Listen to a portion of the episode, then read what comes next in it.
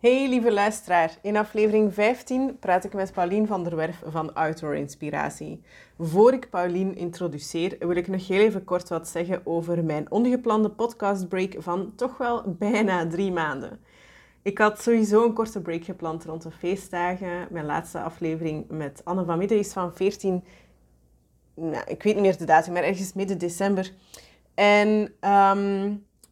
Mijn oorspronkelijke plan was om in januari gewoon terug te beginnen. Maar toen kreeg ik corona en was ik een paar weken mijn stem volledig kwijt. In het begin van februari vertrok ik min of meer zoals gepland naar Italië voor 4 weken. Wat een heel verhaal op zich is en dat komt misschien nog wel een keertje later. En ik had eigenlijk gedacht dat ik daar wel weer gewoon heel veel zin zou krijgen in podcasten. Maar ik merkte aan alles dat het nog eventjes tijd was voor rust. En vooral om nog eventjes heerlijk de introvert uit te hangen en lekker in mezelf gekeerd te zijn. Nu de lente intussen weer aanbreekt, voel ik het heel erg kriebelen. Dus er komen binnenkort weer regelmatig nieuwe afleveringen aan. Oké, terug naar Paulien. Paulien leerde ik een aantal jaar geleden kennen tijdens een workshop fotografie die ik gaf. Sindsdien heeft zij haar fotografie ingeruild voor een bestaan als fulltime hiker. Haar nieuwe bedrijf draait helemaal rond het genieten van in de natuur zijn, wandelen en op avontuur gaan in binnen- en buitenland. Paulien woont ongeveer de helft van het jaar in Nederland en de andere helft van het jaar werkt en reist ze door Frankrijk of is ze te vinden op een lange wandeltocht in Schotland. Wat ik zelf zo eindeloos inspirerend vind aan Paulien, is dat ze dat alles mogelijk maakt door volledig out of the box te denken. Ze vertelt in geuren en kleuren over hoe zij haar bedrijf heeft opgebouwd, rondom de helft van het jaar kunnen reizen, over je werkweek en werkdag zo inrichten als voor jou het beste werkt. En we hebben het ook over automatiseren en uitbesteden, over je bedrijf over een totaal andere boeg gooien, ruimte en vrijheid inbouwen voor spontaniteit en voor je eigen mentale gezondheid en over je bedrijf inrichten rond wat jou plezier geeft. Superleuk dat je hier bent vandaag en dat ik met jou mag kletsen. Maar voor de mensen die dat jou nog niet kennen, kan jij eens kort is relatief, maar vertellen wie je bent en wat je doet. Ja, nou ja. Ik ben dus Paulien en ik help mensen om uit hun sleurroutines, waarin ze zich niet helemaal happy voelen, te stappen door meer avontuur aan hun leven toe te voegen. En dat kan op een hele kleine schaal. Dus ga gewoon in je dagen eens iets heel anders doen dan je normaal doet. Hè, dat een beetje dat microavontuur. Het kan natuurlijk ook zijn op grotere schaal. Dus dat je zegt van nou, ik ga in mijn vakanties... ga ik eens wandelen en kamperen en even back to basics.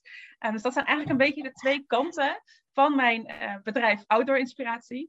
En daarin deel ik heel veel gratis waarde op mijn blog en op mijn social media. En ik heb een aantal programma's, waaronder de nieuwste die eigenlijk mensen inspireert om ook eens een lange wandeltocht te maken. Back to basics en helemaal even offline in de natuur op te gaan. Ja, dat is denk ik de grootste samenvatting. Nice. Klinkt goed trouwens. Ja, jij weet dat ik ook al heel lang zit te denken over een meerdaagse langere tocht doen. Is er nog altijd niet van gekomen. Maar dus misschien moet ik ook maar gewoon instappen in jouw programma. Doe dat maar, meid. Dan word je helemaal geïnspireerd door al die mooie verhalen en mooie foto's. En dan moet dat goed komen. Yes, goed. Jij bent dus begonnen als trouwfotograaf of fotograaf. Deed jij ook bruiloften? Nee, want ik vond dat altijd te veel met al die mensen. Ja. Pas toen ik echt gestopt met mijn fotografie, eigenlijk als carrière, ben ik gaan bruiloften gaan fotograferen. Dus dat is een beetje goed gegaan. Maar goed, jij bent dus begonnen als fotograaf. Ja. En een paar jaar geleden, hoe lang is het intussen? 2, 3 jaar? Heb je de switch gemaakt naar jouw nieuwe bedrijf, Outdoor Inspiratie. En ik ben eigenlijk heel benieuwd hoe dat proces voor jou ging. En vooral ook hoe dat je wist dat de tijd rijp was om te zeggen, oké, nu is het klaar en nu ga ik dit andere ding doen. Ja, dat is denk ik best wel langzaam gegaan. Wat wel belangrijk is om te weten, is dat ik eigenlijk op mijn 12e, dat af terugkijken was ik natuurlijk echt een heerlijke amateur. Toen was ik al voor andere mensen aan het fotograferen. Dus dat is altijd, dat is iets wat ik op het moment dat ik stopte eigenlijk al, minstens 10 jaar deed. Nou, wel meer, 12 denk ik.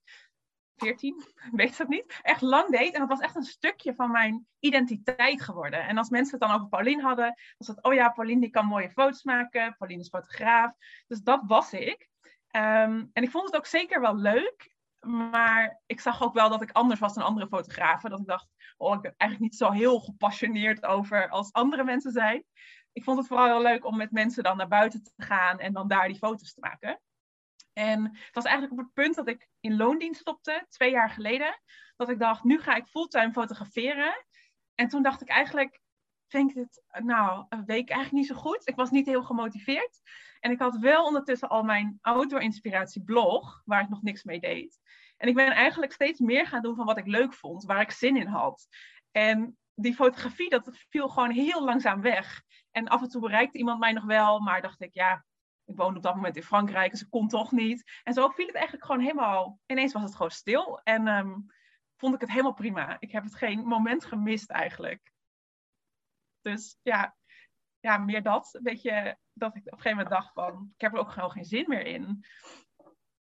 Ja. Je zei, ik ben gewoon meer gaan doen van wat ik leuk vind. En ja, je weet dat ik daar een mega groot voorstander van ben. Ja. Maar heel veel mensen denken, ja, maar als ik ga doen wat ik leuk vind, ja, dan verdien ik plotseling gewoon geen geld meer. Dus dat is zo'n beetje een barrière die in de weg zit. De associatie van dingen die leuk zijn, die leveren geen geld op. En dingen die niet leuk zijn, zijn de dingen die we moeten doen om inkomen te genereren voor onszelf. En een huis te kunnen huren of afbetalen. En boodschappen te kunnen halen. Hoe ben jij daarmee omgegaan voor jezelf? Ja, dat je niet in de weg hebt laten zitten. Ja, nou ben ik daar... Dat is misschien een stukje wat ontbrak in de intro. Maar ik heb... Toen ik in loondienst stopte, ook mijn huis opgezegd. En eigenlijk al mijn vaste lasten gewoon echt zo ver mogelijk gereduceerd. Omdat ik wist van, oké, ik ga waarschijnlijk niet vet veel geld verdienen. Of in die fotografie, of in die outdoor dingen waar ik dan... die richting die ik op wou. En dat ik dacht, oké, ik moet mijn kosten zo laag mogelijk houden. Dan heb ik gewoon veel meer ruimte om te gaan doen wat ik wil. Dus dat heeft mij wel geholpen. Want ik heb echt inderdaad 1,5 jaar gedaan wat ik leuk vond. Maar eigenlijk... bijna niet kunnen eten. Ik heb echt heel weinig inkomsten gehad. Dus het was zo sterk dat ik dacht, ik wil dit zo graag, dit andere. En ik ben ook stront-eigenwijs. Dus ik ben ook gewoon blijven volhouden toen het eigenlijk al niet meer kon. Omdat ik ook dacht van, ja, ik wil dit en ik wil niet iets anders. Dus die drive was eigenlijk groot genoeg om met al die angsten rondom inkomsten en alles wat allemaal moet, gewoon ja, dat een beetje te compenseren. Dat ik dacht, oké, dit is gewoon wat ik wil. Koste wat het kost.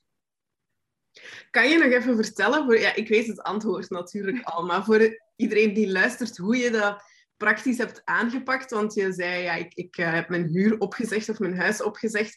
Hoe heb je dan overleefd eigenlijk in die anderhalf jaar? Waar heb je gewoond? Wat heb je gedaan om een dak boven jouw hoofd te hebben?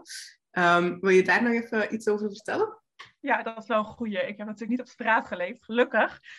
Nee, ik ben huisoppas geworden en ik ben gaan werken tegen kost en inwoning in Frankrijk. Zodat ik in de bergen kon wonen, maar ook gewoon eten had en een slaapkamer. En nou ja, gewoon wel op die manier een soort van tijd voor mezelf kocht om te doen wat ik wilde. En toen ik daar een beetje moe van werd en eigenlijk toch echt even, vooral met die COVID natuurlijk, kon ik niet meer zoveel huis oppassen, want mensen gingen niet meer op vakantie. Toen ben ik gewoon, ja, ik kan redelijk goed schrijven. Dus ik ben gewoon voor iemand gaan schrijven om dan een beetje zo te compenseren voor, nou ja, de huur die ik dan van een vakantiehuisje had of dat soort dingen. Dus het is echt een beetje creatief alles bij elkaar sprokkelen geweest. Ja, ja, wel supercool. Want vaak, tenminste voor mensen, op het moment dat ik mijn baan in loondienst opzegde, of eigenlijk, ik heb het niet opgezegd, want mijn contract liep gewoon af, dus ik besloot om niet verder te gaan zoeken naar een nieuwe baan. Ik had toen eigenlijk best veel spaargeld. Ik had gespaard toen ik werkte in loondienst om ooit een huis mee te kunnen kopen. En koophuis is er nog steeds niet, maar dat spaargeld heeft mij wel de mogelijkheid gegeven om te gaan doen wat ik op dat moment in elk geval dacht van, ja, dit wil ik. Ik wil niet terug in loondienst, ik wil voor mijzelf werken. En ik hoor ook vaker van andere mensen die een partner hebben die voldoende verdient om in die overgangsfase voor allebei, ja, ook voor jou als persoon die even niks binnenkrijgt of weinig, om te voorzien. Dus ik vind het vooral superleuk dat jij gewoon nog de derde... dat er nog een derde optie is, namelijk ook zonder spaargeld en ook zonder een partner met een voldoende hoog inkomen, dat er ook nog andere mogelijkheden zijn om toch te doen wat je leuk vindt en om te leven. Maar ik zou niet willen zeggen overleven, want als ik naar jou kijk, dan ziet het er helemaal niet uit alsof jij geoverleefd hebt de voorbije 1,5 jaar. Ik bedoel, je hebt gewoon vorige winter 3-4 maanden in Frankrijk gezeten op prachtige plekken en iets waar heel veel mensen alleen maar jaloers op zouden kunnen zijn. Dus dat je ook op een andere manier kan leven. Dat vind ik echt superleuk aan jouw verhaal. Is natuurlijk niet voor iedereen. Als je kinderen hebt, is dat lastiger. Maar ja, ik vind het dus superleuk om te zien op welke manieren mensen die overstap doen. En ook waar het je kan brengen. En dat die overgangsfase, dat die ook niet eeuwig hoeft te duren. Dat je ook gewoon intussen echt een bedrijf kan opbouwen dat werkt. En dat wel geld binnenbrengt. Dus dat vind ik echt superleuk. Goed, je vertelde over dat doen wat dat je leuk vindt. En dus eigenlijk ook een stukje dat voor jou belangrijk is. Dat er ruimte is voor jou in jouw bedrijf. Ruimte voor de dingen die jij leuk vindt. Maar ook voor de dingen die je belangrijk vindt. Ik ben heel benieuwd hoe dat er voor jou uitziet. Als je... denkt aan een bedrijf, of mijn bedrijf zoals het nu is, en die ruimte die er voor jou is. Wat is daarin belangrijk voor jou, naast het doen van leuke dingen? Ja, eigenlijk de voornaamste reden waarom ik niet meer in loondienst wilde en wil werken, is omdat het voor mij echt... Ik vind het heel belangrijk om gewoon die vrijheid te kunnen hebben, dat als ik een paar dagen niet lekker voel of een hele dag last van mijn hormonen heb, dat ik die ruimte kan pakken voor mezelf om gewoon te doen wat ik dan nodig heb. Dus dat kan zijn, de hele dag op bed hangen, lekker de natuur in gaan, juist iets heel, heel leuks, heel avontuurlijks gaan doen, maar dat ik echt daar ruimte voor heb en dat ik dan niet maanden van tevoren hoef aan te vragen, dat ik echt best wel last minute dat soort uitspattingen kan doen, zonder dat de boel instort of dat ik, nou ja, tegen mijn contract inga of weet ik het wat. Dus dat is wel wat ik heel erg probeer in mijn bedrijf, om gewoon die ruimte te houden. En dat kan alleen al bijvoorbeeld door te zeggen, ik doe niet te veel meetings. Ik probeer eigenlijk al mijn meetings echt te minimaliseren. Want dat zijn de dingen die ik niet zo makkelijk kan schuiven. Terwijl als ik gewoon werkblokken heb, ja, die kan ik best schuiven naar de zondag, als ik op donderdag wat leuks wil doen. Of meer dat. En sowieso eigenlijk zo min mogelijk uren in mijn bedrijf proberen te stoppen. Omdat ik weet, ik kan echt de hele week doorwerken. Ik heb projecten die nooit ophouden. En dat vind ik aan de ene kant heel leuk. Aan de andere kant is het ook een grote valkuil. Dus ik probeer ook te kijken van, hoe kan ik echt zo weinig mogelijk uren werken. En toch gewoon, kunnen leven op een manier die ik wil. Komt er genoeg binnen. En ook gewoon straks hoop ik, dat echt mijn doel voor volgend jaar, dat ik ook kan zeggen van, ik ga nu een maand wandelen. En wat echt moet gebeuren, dat het gebeurt. En verder loopt het allemaal gewoon door. Dat zou ik echt heel... dat is eigenlijk waar ik heen wil. Dat is meer ruimte nog. Ja, klinkt heerlijk. Een maand gaan wandelen. Wat van alle dingen die jij doet op een dag voelen voor jou als werk? En welke dingen voelen als vrije tijd? Want als ik zo naar jou kijk op Instagram bijvoorbeeld, dan ja, je gaat superveel wandelen. En wandelen doe je natuurlijk voor je eigen plezier. Maar wandelen... En de stories die je daarover plaatst en alle grappige verhalen die daarbij horen, die zijn eigenlijk ook wel een stukje werk. In zekere zin. In de zin van, ze hebben een functie in het werk dat je doet. Namelijk mensen inspireren om op allerlei manieren meer avontuur en meer natuur in hun leven te brengen. Maar voelt dat dan voor jou ook als werk? Of als je zegt, ja, ik wil zo weinig mogelijk doen, zo weinig mogelijk afspraken, zo weinig mogelijk uren in mijn bedrijf stoppen. Welke dingen zijn het dan die je wil afbakenen? En welke dingen mogen gewoon voluit gedaan worden op alle momenten van de dag en de week? Ja, dat is altijd een beetje een moeilijke grens natuurlijk. Want als ik inderdaad aan het wandelen ben en ik maak toch foto's tijdens mijn wandelingen. Dat is ook gewoon een, ja, hè, fotograaf zit er een beetje in.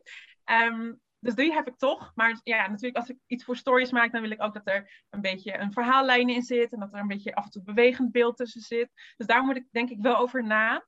Maar dat is wel iets wat ik zo leuk vind, dat het niet per se als werk voelt. Maar als ik thuis ga zitten en ik moet bijvoorbeeld, omdat ik voor iemand anders bijvoorbeeld op pad ben geweest, ik moet binnen een week daar een blog over schrijven en ik heb daar geen zin in. Of ik voel de inspiratie niet en ik zit dan zo achter Word met mijn handen op die toetsen en dat ik denk, waarom een letter? You know? Ja, dan voelt het wel echt als werk. Dus het verschilt ook een beetje hoeveel zin ik zelf heb, hoe lekker ik in mijn vel zit. Maar sowieso dingen als telefoneren, ik vind het verschrikkelijk. Dat heb ik altijd gehad. En ik heb heel veel klanten die mij echt, wanneer ze mij willen, lekker gaan bellen. En dat vind ik dan heel leuk dat ze aan me denken. En dat ze denken, goh, we vragen Paulien. Maar ik word helemaal gek van al die telefoontjes. Dus dat probeer ik echt af te bakenen. Dat ik niet een soort telefoniste ben in mijn eigen bedrijf. Ik vind mails antwoorden vind ik ook matig leuk. Dus dat zijn wel echt de dingen, ja, die ik eigenlijk zoveel mogelijk een beetje probeer te filteren. En te automatiseren. En ja, dat daar zo min mogelijk, eigenlijk zo min mogelijk contact met andere mensen, zou je bijna klinken. Maar dat ik echt, ja, dat schrijven vind ik leuk. Zit ik lekker in de flow dat ik het dan kan doen. Maar minder dat gevoel van moeten. En iets meer ruimte om het te doen wanneer ik daar gewoon oprecht enthousiast over ben. En dat is voor heel veel dingen is dat natuurlijk altijd wel zo. Hè, schrijven vind ik super leuk. En als ik dan iets heel tofs beleefd heb. En ik ga zitten en ik ga dat lekker schrijven. Ja, dan ben ik hartstikke gelukkig. Dus het wisselt een beetje per of er een moeten achter zit of dat het een mogen is, denk ik. Ja, klinkt herkenbaar. Ja. Ja. En toch zitten we hier te bellen. Dus dat... Ja, maar het is, ik denk dat wat dat je zelf zegt, van ik probeer mijn afspraken zoveel mogelijk in te perken, ik doe dat ook. Echt, dat is waar mijn hele bedrijf rond georganiseerd is. En ook wel, het hangt er bij mij ook heel erg vanaf wat voor soort meetings. Bijvoorbeeld met mijn coachingklanten, die zie ik eens in de 2 weken. Daar kijk ik altijd enorm naar uit. Dat zijn mensen die ik ken en ik vind het superleuk om die te volgen en waar ze mee zitten en daar samen aan te werken, dat vind ik super, super leuk. Dus daar kijk ik naar uit. Maar ik kan dat ook geen 5 dagen per week doen. Dus ik groepeer al mijn coaching calls op 2 dagen van de week. En dan zorg ik ook dat er genoeg pauze tussen elke call zit. Want zo calls back-to-back zonder pauze ertussen, dat is ook echt niet voor mij. Ik moet even een half uurtje kunnen rusten en iets anders doen. En ook qua fotografie net hetzelfde. Ik zal ook nooit een fotograaf worden die 6 shoots per week doet, omdat ik dat gewoon... Het is gewoon te veel. Te veel van het goede. En ik vind sociaal contact superleuk, dus ik vind het ook leuk om hier nu met jou te zitten. Anders zou ik dat niet doen. Nee. Dit is helemaal vrijwillig. Dit is een ik wil dit en geen ik moet dit. Maar ik ben wel heel, hoe zeg je dat? Zorgvuldig in met wie ik... Ja. Dat is het leuke aan een podcast, is dat je gewoon mensen mag uitnodigen met wie je heel veel zin hebt om een uur te kletsen. Ja, nee, ik ben ook vereerd dat ik op jouw lijstje met meetings die wel mogen doorgaan. Ja. Ja, nee, dus dat klinkt echt heel relatable. Mm-hmm. Ja, ik denk dat misschien ook een beetje is met introvert versus extravert zijn, maar ook wel een beetje afhankelijk van hoe hard je andere mensen hun energie zelf opneemt of zo. Ik ben sinds een week begonnen met mijn telefoon in focusstand te zetten voor ik ga slapen. En dan staat die 's ochtends nog aan en dan komen er helemaal geen berichten binnen. Maar dan kan ik wel bijvoorbeeld naar mijn audiobooks luisteren. Want die app die staat dan wel aan. En Spotify voor muziek en podcasts en zo. Maar dan komen er geen berichten, geen notificaties, geen mails. Komt allemaal niet binnen. En dan kan ik gewoon rustig tot 11 uur gewoon in een soort van mijn eigen zen-space zitten. En dan gaat hij om 11 uur uit en dan pas komen alle berichten en telefoons en dingen binnen. En dat is heel fijn. Hoe ziet jouw gemiddelde werkdag eruit of dag? Gewoon, heb je daar een soort van vaste ritme in of wisselt dat heel erg van dag tot dag? En je vertelde daar straks al dat je zei, ja, als ik zin heb om iets anders te doen, dan wil ik die vrijheid gewoon hebben. Maar zo, kan mij voorstellen dat er dan toch nog wel bij meer een ochtendmens of een avondmens, wanneer werk je het liefste? Of zo'n dingen. Ja. Jouw gemiddelde dag. Mijn gemiddelde dag is redelijk chaotisch. En dat komt dus omdat ik inderdaad een soort van wil schrijven als dat wil. Zeg maar, als ik die flow voel en dergelijke. En als ik dat op een dag niet voel, dat ik dat gewoon wil schuiven met een volgende dag. Maar ik zorg wel dat de dingen die in een week gebeuren, moeten in die week gebeuren. Want anders dan zijn mijn grote projecten echt, nou ja, wat we al zeiden, het telefoontje en dan gaat dat zo in je hoofd zitten. Nou ja, dan ben ik de hele week echt voor andere mensen aan het rennen. Dus ik heb wel echt van, oh ja, dit moet wel, als ik dit hier weghaal, moet het ergens anders heen. Maar ik heb zoveel verschillende taken, dat het heel lastig is om een soort van vaste momenten te hebben. Maar ik probeer wel zoveel mogelijk te batchen. Dus als ik eenmaal ga schrijven, dan schrijf ik ook alles wat er die week geschreven moet worden. En ik ga niet elke dag dan schrijven. Maar verder, het is echt geen enkele dag hetzelfde. En ik vind dat heel lekker. Tegelijkertijd word ik daar ook heel onrustig van. Want ik hou van structuur en voorspelbaarheid. En nou ja, je weet hoe mijn leven eruit ziet. We hadden het er net al over. Nou ja, geen huis hebben is natuurlijk bij... Ja, dan krijg je al geen voorspelbaarheid. Dus wat ik nu wel probeer is... Ondanks dat ik echt in de ochtend heel productief ben... Om te zeggen van... Nou, die eerste 2 uurtjes in de ochtend... Die zijn gewoon van mij. En dan ga ik eigenlijk niet werken, maar... Gewoon doen waar ik op dat moment zin in heb. En sowieso even yoga. Even mijn tanden stokeren. Want dat moet van de tandarts. Dat vergeet ik anders altijd. Het is echt die dingetjes die ik voor mezelf op een dag wil doen. Of soort van lief moet doen. Die doe ik in de ochtend. En daarna ga ik dan gewoon aan het werk met wat er in de agenda staat. En dat is dus allemaal niet heel gestructureerd. En ik probeer wel altijd de avonden vrij te houden. Want dan ben ik gewoon moe. En dan... heb ik er nergens echt meer heel veel zin in. Dus die zijn dan lekker voor lezen of met een vriendin doen of wat dan ook. Dus alleen dat daarvoor en na werktijd is constant. En alles wat daartussen gebeurt is random. Ja. Ja, maar ik denk, als ik jou zo hoor, dan ben je wel heel bewust van de dingen die je wil of moet doen om tijdens de uren die je werkt... zo goed mogelijk te kunnen werken. Dus dat je heel erg bezig bent met ik moet aan die en die voorwaarden, zeg maar, die moet ik prioriteit geven, die tijd voor mezelf, 's ochtends en 's avonds. Want anders dan loopt alles in het 100. Ja. En ik denk dat dat voor mij ook zo is. Mijn weken zien er ook nooit helemaal hetzelfde uit. Maar ik heb wel het gevoel zelf dat ik een ritme heb, maar niet zozeer een routine. Ja, precies ja. Dat. Het voelt ook helemaal niet zo van, oh, dit is chaos. Maar als ik in mijn agenda kijk, dan denk ik... Wow, dit is echt compleet anders dan de vorige en dan de vorige. Maar het is niet dat het heel veel onrust geeft of iets dergelijks. Het voelt wel gewoon van, oké, dit is wat ik nu doe. En de volgende dag doe ik weer, zeg maar, die werkblokken, maar dan hele andere dingen. Ja, dat is wel ritme inderdaad. Wel rust, soort van, erin. Ja. Je zei daar straks al dat je... Ik weet nu niet meer of het in ons gesprekje vooraf was of in het officiële deel van de podcastaflevering, maar het doet er niet toe. Dat er nog wel allemaal dingen zijn die je nog zou willen veranderen in je bedrijf in de toekomst, zodat dat er nog meer ruimte komt en dat nog beter past bij de Paulien van nu. Niet meer bij de Paulien van 2 jaar geleden. Wat zou je nog allemaal graag willen optimaliseren? Ja. Om een stom woord te gebruiken. Het is echt best wel een lijstje met dingen. Maar dat wil niet zeggen dat het nu niet goed is. Maar meer dat ik denk van... Oh ja, ik ben gewoon nu dingen aan het opzetten. Hè, zoals die nieuwe cursus en dergelijke. Wat nu gewoon heel veel werk is natuurlijk. Maar straks wat meer zelf moet gaan lopen. Door automatiseringen en mijn funnels slim in te richten. En als het eenmaal staat is het natuurlijk al minder werk. En nu zit ik echt met meerdere projecten in die fase daar naartoe.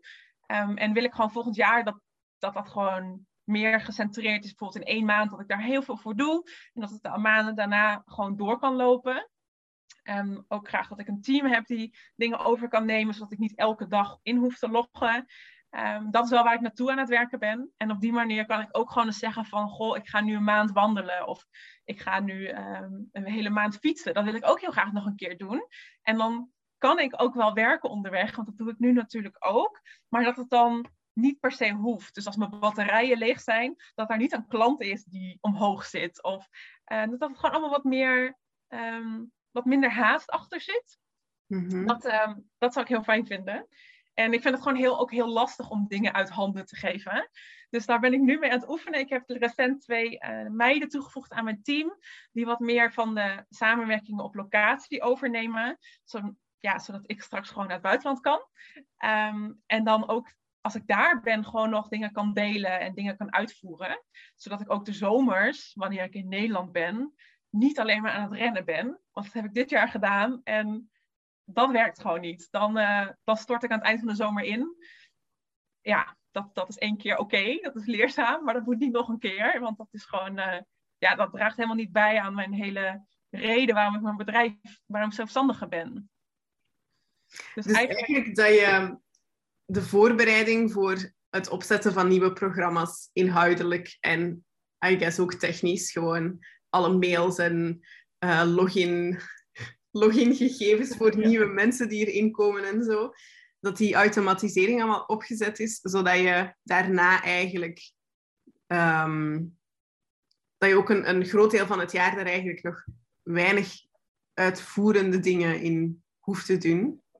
Ja, en gewoon routines, of heel duidelijk, niet echt een routine, maar een duidelijk stappenplan hebben voor wat er moet gebeuren. En ik doe nu al die stapjes zelf. Terwijl heel veel dingen, zoals hoe dat technisch achter de schermen zit, ja, ik word daar niet echt gelukkig van. Want ik denk, dat draagt niet echt bij aan dat ik me heel geïnspireerd voel. Terwijl ik natuurlijk gewoon mensen ken die dat deel heel leuk vinden. Dus eigenlijk wil ik dat gewoon, dat ik die verschillende stapjes ook gewoon aan iemand kan aanwijzen van, hey, doe jij dat even voor me? En dat er dan duidelijk is wat er moet gebeuren. En dat gewoon zich steeds kan herhalen wanneer dat nodig is. Dus ook gewoon de dingen die wel handmatig moeten, dat ik die niet allemaal zelf hoef te gaan zitten doen in mijn eigen tijd. Ja, een soort van draaiboek uitwerken voor iemand anders, zodat hij het ook kan doen als jij er niet bent of als jij er geen zin in hebt. Ja, precies. En ik heb dat recent getest met mijn, mijn compagnon uit mijn andere bedrijf, mijn zakelijke partner, die helemaal met mij op 1 lijn zit. Die heeft toen mijn mails bijgehouden, mijn social media overgenomen. Nou ja, echt dat. En gewoon om eens te testen van haar vertrouw ik 100%. Kan ik het dan een beetje loslaten? En dat was echt heerlijk dat ik terugkwam en dat ik niet 90 mails in mijn inbox had waar ik iets mee moest. Maar dat het allemaal gewoon bijgehouden was. Dat de dingen waar ik niks mee hoefde in een mapje stonden van, nou ja, lees maar door of gooi weg. Hè, dat zij eigenlijk die sorteringen heeft gemaakt. Dat ik dacht, oh, dit bevalt me eigenlijk wel. Ik kan best dingen uit handen geven. Als ik maar gewoon helder heb hoe en aan wie. Dan vind ik dat eigenlijk heerlijk. Want het is nooit mijn droom geweest om iemand te zijn die en de eigenaar van een bedrijf was, en de administratie deed, en de telefoontjes deed, en die programma's allemaal inrichten, en de social media bijhield. Dat ik denk, ik wil al die functies. Ja, ik vind het leuk, maar ik wil niet zoveel verantwoordelijkheden in mijn eentje dat allemaal dragen. Daar word ik niet echt heel gelukkig van. Mm-hmm. Ik wil eigenlijk liever dat we dat samen doen, en dat het gewoon mensen kan verzamelen die diezelfde soort van kijk op het hele avontuur en op het leven en onze maatschappij hebben. Snappen waar ik heen wil, waar ik vandaan kom. En die gewoon een beetje die last van mijn schouders kunnen nemen, zodat ik echt kan ontspannen als ik er niet ben. Of als ik op pad ben. Ja. Dus als jij kijkt naar investeren in andere mensen aannemen, want je moet die mensen waarschijnlijk ook betalen, die voor jou werken. Zie jij dat dan meer als een kost of als een investering? In de zin van, want ik denk dat heel veel andere mensen zich vooral, nog los van het ik kan moeilijk dingen uit handen geven, zich ook wel laten tegenhouden door, ja, maar dat gaat ook wel geld kosten als ik het uitbesteed. En kan ik het dan wel missen? En die dat dus in die zin bekijken als een business expense. Terwijl als ik naar jou luister, dan klinkt het meer als ik koop daar voor mijzelf. Het is meer een investering in mijn eigen tijd, in mijn eigen plezier, in mijn eigen geluk.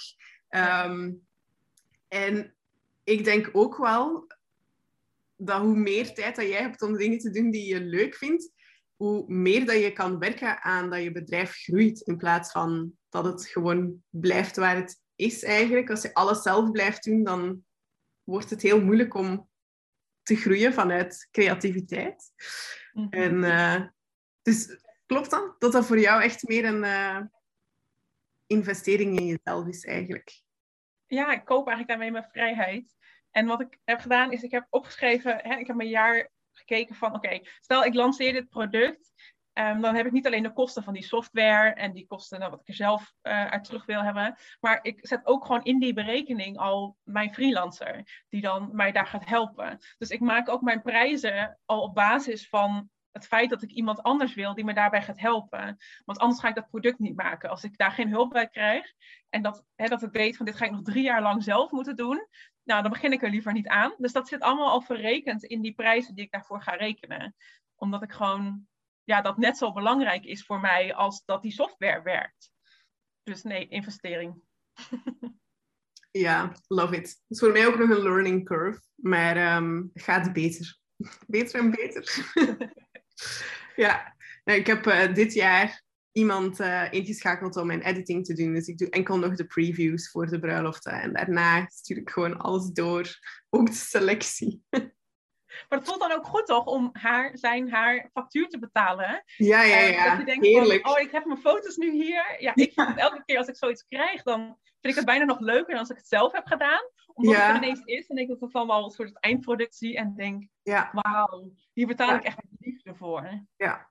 En eergisteren, denk ik, of gisteren, ook een mailtje gestuurd naar iemand voor het editen van de podcast. Want ik vind het heel leuk om ze op te nemen, maar daarna de bewerking. Ja, dat is op zich ook weer, dat is net hetzelfde. Wat jij daar straks ook zei, van ja, zo 60 uur per week achter een computer zitten, dat is helemaal niet wie ik ben. Nee. 60 uur achter een computer zitten is waarom ik in the first place gestopt ben met mijn baan in loondienst. Ja. En podcasts editen, andere mensen zijn daar ook veel sneller in dan ik. Dus dat is gewoon stomme uren achter een computerscherm. Dan laat ik het liever door iemand anders nabewerken. En dat ik zelf nog een keer opnieuw kan luisteren naar die podcastaflevering terwijl ik aan het wandelen ben. Dat is een veel betere deal. Ja, eens. Ja. Dan heb ik nog de laatste vraag voor jou. We zijn al aan de laatste vraag die ik had staan. Welk advies of wijze woorden zou jij meegeven met de jongere versie van jezelf, die misschien nog aan het twijfelen is om haar fotografie op te geven? Of misschien vind je het wel leuker om het op de meer recente evolutie te steken of toe te spitsen. De Paulien die ook in haar nieuw bedrijf weer aan een volgende stap toe is. Zo, zeg maar, waar je een paar maanden geleden was, dat je voelde van, het zit niet goed, maar wat moet ik hier nu mee? Wat je daaraan nu zou zeggen, als, nu dat je die stap gemaakt hebt, als tip. Ik denk dat het voor beide gevallen eigenlijk hetzelfde advies zal zijn. Dat is ook, je doet elke keer hetzelfde, een beetje je patronen natuurlijk. Ik denk aan de ene kant dat het is van, niet zo zwart-wit denken. Het is niet zo dat als je minder wil gaan fotograferen, dat je van de ene op de andere dag je camera zeg maar ergens hangt en ik blijf er vanaf, ik ben er klaar mee. Je kan ook gewoon minder gaan fotograferen en iets in die tijd die je niet aan het fotograferen bent of aan het rennen bent voor werk wat je niet wil doen, gewoon iets gaan doen van wat je wel wil gaan doen. Dus dat het veel geleidelijker kan. En in mijn hoofd is het altijd zo van, als ik hiermee stop, dan is het gewoon klaar. Echt binnen, als het moment dat ik zeg het is klaar, is het klaar. En dan ineens, wat moet ik dan? En dat hoeft natuurlijk niet zo te gaan. Dat kan gewoon een proces zijn. En dan is het ook gewoon een kwestie van gaan doen. In plaats van daar heel veel over nadenken, dan heb je ook al die grote rampen die allemaal kunnen gebeuren. Het zou vaak als je het gewoon gaat doen. Ik bedoel, ik ben met 0 spaargeld gedacht, oké, einde loondienst. Oké, en dan had ik kunnen denken, dat kan niet. Ik moet nog 10 jaar doorwerken en sparen. Maar ik dacht, ja, als ik nou gewoon vraag of ik ergens kan wonen zodat ik geen kosten heb, een beetje kan werken en dan daar kan wonen, dan koop ik eigenlijk even voor mezelf even die ruimte om die overgang te maken. Dus ja, dat was ook gewoon een kwestie van, het was eng, maar het was ook niet... ik ging ook niet met dood tegemoet of zo. Het komt altijd wel goed. En echt dat ik een beetje relativeren. In plaats van dat je heel lang er tegenaan blijft hikken. Want dan wordt het steeds moeilijker. En daar is eigenlijk altijd wel een oplossing. En anders heb je altijd nog skills. Bijvoorbeeld die fotografie skills zijn ook niet van de ene op de andere dag weg. Dus ja, als het niet werkt, dan ga je gewoon fotograferen. En wat wij in het voorgesprekje ook al, wat jij zei van ja, mensen vinden jou zo goed, zijn blij met wat jij doet en nou ja, die vinden het al zonde als jij stopt. Nou ja, dat is op zich wel een teken dat als jij stopt en je gaat weer bezig, dat er eigenlijk gewoon weer een markt voor je is, denk ik. Want mensen zijn nog steeds fan van je. Dus het is allemaal niet zo dat het over is in één dag. Dus dat. En dan een beetje beter naar je intuïtie luisteren. In mijn geval, hè, voor het laatst dat ik zo aan het rennen was. Dat ik ergens al wist van, oh ja, ik wil die kant op. Maar dan toch een soort van forceren op wat anderen goed vinden. Of wat je al kent. Of wat bij je hoort. Terwijl als je dat ook nog eens gaat forceren, wordt het natuurlijk alleen maar zwaarder. Dus ik denk heel erg gewoon meegaan een beetje in die... van ja, wat voelt beter? En dan zorgen dat je het gaat doen. En het gewoon ook een beetje zijn gang laten gaan. En dan kijken waar je komt. Hoe heb jij geleerd om meer te vertrouwen op je intuïtie, op het gevoel? Want dat is voor mij ook echt een heel leerproces. Ik heb altijd heel erg zoals alle mensen, uiteindelijk.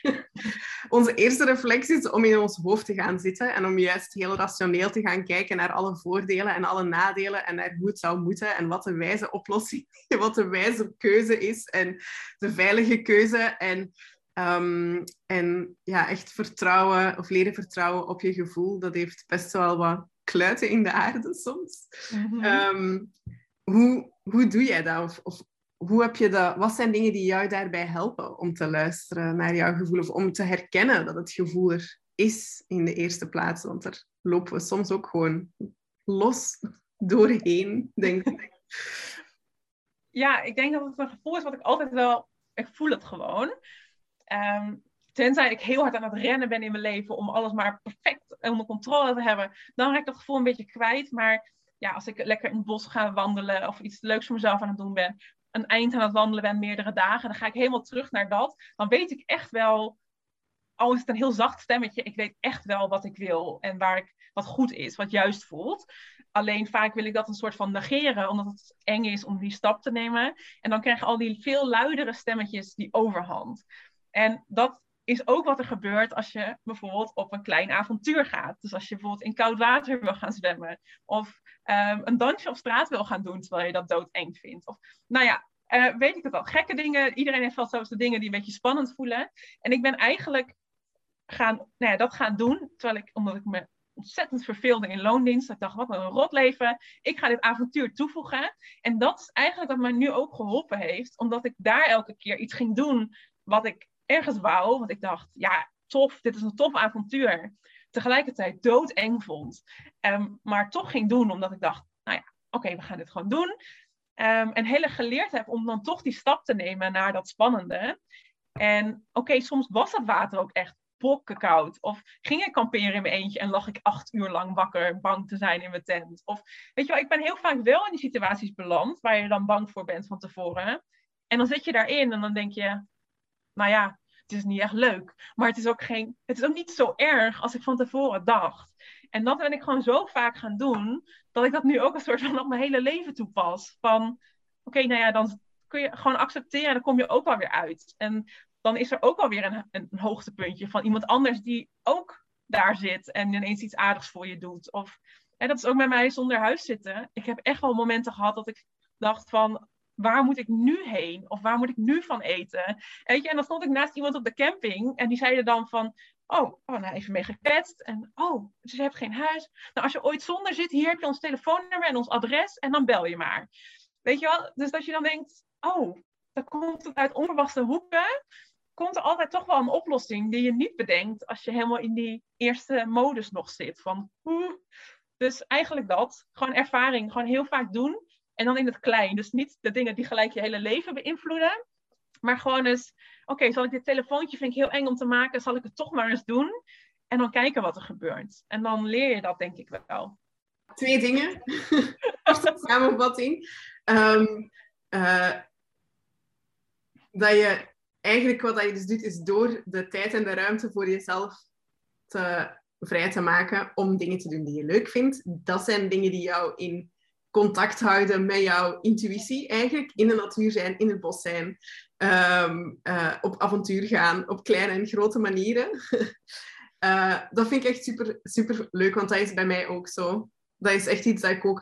Nou ja, dat ik al wel lang weet, maar een les waar ik mezelf op een of andere manier echt wekelijks aan moet herinneren.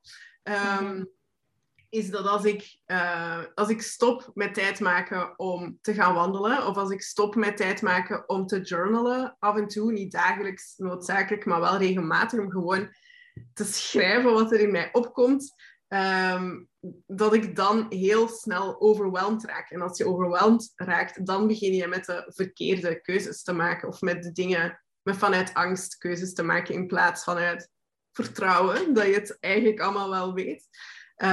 Dus die vond ik echt super herkenbaar ook, super leuk.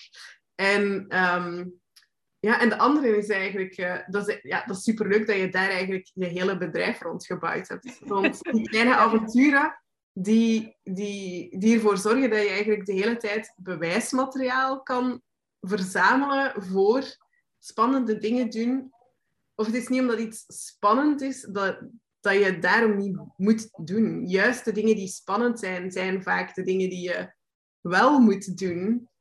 Omdat dat de dingen zijn die het meeste beloning gaan geven, die het meeste voldoening gaan geven, waar dat je uiteindelijk van denkt in het ergste geval, viel best mee. Dus, ja. Dus dat is dat ook de motivatie achter jouw outdoor inspiratie?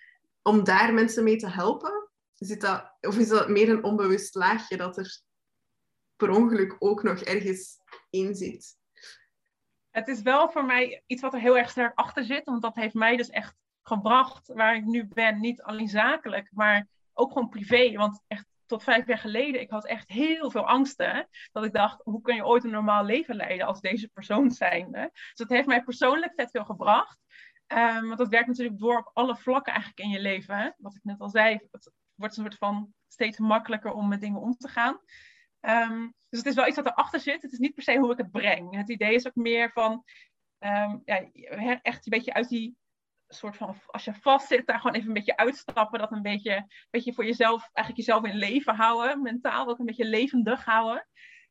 En dit is natuurlijk een mooi side-effect daarvan. Maar het is ook fijn, hè? Mensen gaan ook vaker naar buiten als ze meer op avontuur gaan. Wat natuurlijk ook vet goed voor je gezondheid is. Dus er zitten wel meerdere dingen achter die ik niet zozeer terug laat komen in mijn marketing of wat dan ook. Maar wat voor mij zeker wel eraan bijdraagt dat ik eigenlijk mijn hele leven wil besteden aan dit bedrijf. En mensen op deze manier motiveren. Dus voor mij zit dat er wel achter. Dat is wel iets waar dat je op je stories af en toe over praat, toch? Over zo de... Tenminste, dat zie ik wel langskomen. Over de Paulien van een paar jaar geleden, waarvan je zegt... ik had zoveel angsten dat ik dacht, hoe kan je een normaal leven leiden? Naar de Paulien van nu, die gewoon elke dag op avontuur gaat. En dan nog, het voelt nu zijn... Kijk, het is niet iets... Ik dacht altijd van, dat bereik ik een punt en dan is het gewoon allemaal goed of zo. En dan, dat dacht ik zakelijk ook. Van als ik een punt heb, dat ik balans heb, dan heb ik altijd die balans. Maar dat is elke dag weer. Weet je, heb je ene angst, heb je overwonnen, is er een nieuwe angst. Heb je op de ene vlak, heb je balans, dan komt er een nieuwe taak bij. Is die balans moet je weer zoeken. Dus dat is allemaal, dat gaat elke dag, moet je daar een soort van weer moeite voor doen. Dus dat is eigenlijk altijd nog wel. Maar het is... dat ik nu weet van, hoe ga ik hiermee om? Ik weet eigenlijk wat voor stappen ik moet nemen om die dingen, beter, makkelijker, leuker te maken. Nice. Ik had nog een vraag voor jou. Schoot me net te binnen. Over introvert zijn en zichtbaarheid op social media. Omdat dat iets is, dat is een vraag die ik zelf van mijn volgers regelmatig krijg. En ik was eigenlijk wel benieuwd Hoe is dat voor Paulien? Van hoe ga je om met zichtbaar zijn op social media als je een mega grote introverte bent? En ja, ik ben zelf ook een grote introvert. Een extraverte introvert weliswaar, dat helpt mij misschien. Maar jij bent ook, of jij bent ook eerder een introvert persoon, toch? Of zo? Ja. Ja. Dus ja. Hoe is dat voor jou? Want ik vind wel dat als ik... als ik moet denken aan mensen die op een heel spontane manier, met heel veel humor, heel erg zichzelf zijn in hun stories, dan ben jij sowieso... Ik gebruik jou en jouw augurken en Betsy ook heel vaak als voorbeeld in mijn coaching. Van, het hoeft niet altijd zo serieus. Je kan ook storytelling doen rond augurken. Kan gewoon. Je wil niet weten hoeveel augurkenplaatjes ik elke dag in mijn inbox krijg. Ja. Maar om antwoord te geven op je vraag. Ik denk dat dat het ook is. Dat dat het antwoord ook al is. Dat het juist heel spontaan is. Vaak wel met een idee erachter. Want ik ga niet dat voor mijn... Ja, ergens is het voor mijn lol. Maar het zit altijd wel... Het is wel het zichtbaarheid is goed voor mijn bedrijf. Dus dat scheelt al dat ik het wel als werk zie ergens. En het is natuurlijk heel eenzijdig, stories opnemen. Het is heel anders met mijn energie als ik iemand aan de telefoon heb. Dat zuigt altijd. Terwijl via de stories, als ik gewoon zelf een beetje in een jolige bui ben. En ik maak daar een soort van spelletje voor mezelf van. En ik denk, ik ga even de stories opnemen. Ik post ook alles gewoon. Ik neem nooit iets 10 keer op of zo. Daarom is het ook niet echt perfect. Want dan wordt het echt, dan gaat het kosten. Maar het is eigenlijk iets wat ik in een kwartiertje doe. En eigenlijk gewoon een beetje voor de grap, met een beetje zelfspot er wel in, dat ik denk, mensen vinden het juist wel leuk als je niet perfect bent, dus doe maar gewoon. Dus dat idee meer. Ja, dus eigenlijk valt het mee, omdat het niet is dat iemand dan ook gelijk gaat antwoorden, dat ik daar weer moet antwoorden. En het is niet videobellen of zo. Mm-hmm. Dus dat is ook wel, het is lekker een beetje ego. Het gaat lekker, het gaat rondom mij. En dan kan ik al mensen reageren en dan typen ze en dan kan ik weer terugtypen. Dus dan heb ik daar helemaal niet zo'n last van. Dat sluit ik best wel een beetje af, denk ik. Ja, en dan kan je dat ook doen op een moment waar jij er dan zin in hebt. En dan hoef je niet gelijk te reageren. Dus dat is ook... Nee. Ja. En dat zijn vaak ook, daar geniet ik ook wel echt van, die interactie via die inbox. Omdat het dus wel echt mijn manier is om met mensen... connecties te voelen en met mensen in contact te zijn. Terwijl als ik met 1 persoon per dag bel, dan ben ik de rest van de dag gewoon een soort van mentaal op. Ik kan echt heel weinig hebben, vooral sinds mijn burn-out. Dat ik gewoon, anders word ik best wel snel wat geïsoleerd sociaal. Maar nu heb ik echt heel veel connecties met mensen, wat ik ook echt oprecht als een connectie voel. Maar wat eigenlijk sociaal niet zo heel veel energie kost. Dus voor mij is het eigenlijk wel een goede oplossing. Met een soort laagje ertussen. Mm-hmm. Maar goed. Oké. Ik wens jou nog een hele fijne dag. Thanks voor dat we er zijn. En tot later. Ja, doei. Jullie vinden Paulien op Instagram op @outdoorinspiratie en haar website met een gigantisch archief aan wandel- en avontuurtips en alle informatie over haar programma's vinden jullie op www.outdoorinspiratie.nl. Als je genoten hebt van ons gesprek, dan vinden Paulien en ik het superleuk als je de aflevering deelt op je Instagram stories. Tot deze keer voor echt heel binnenkort.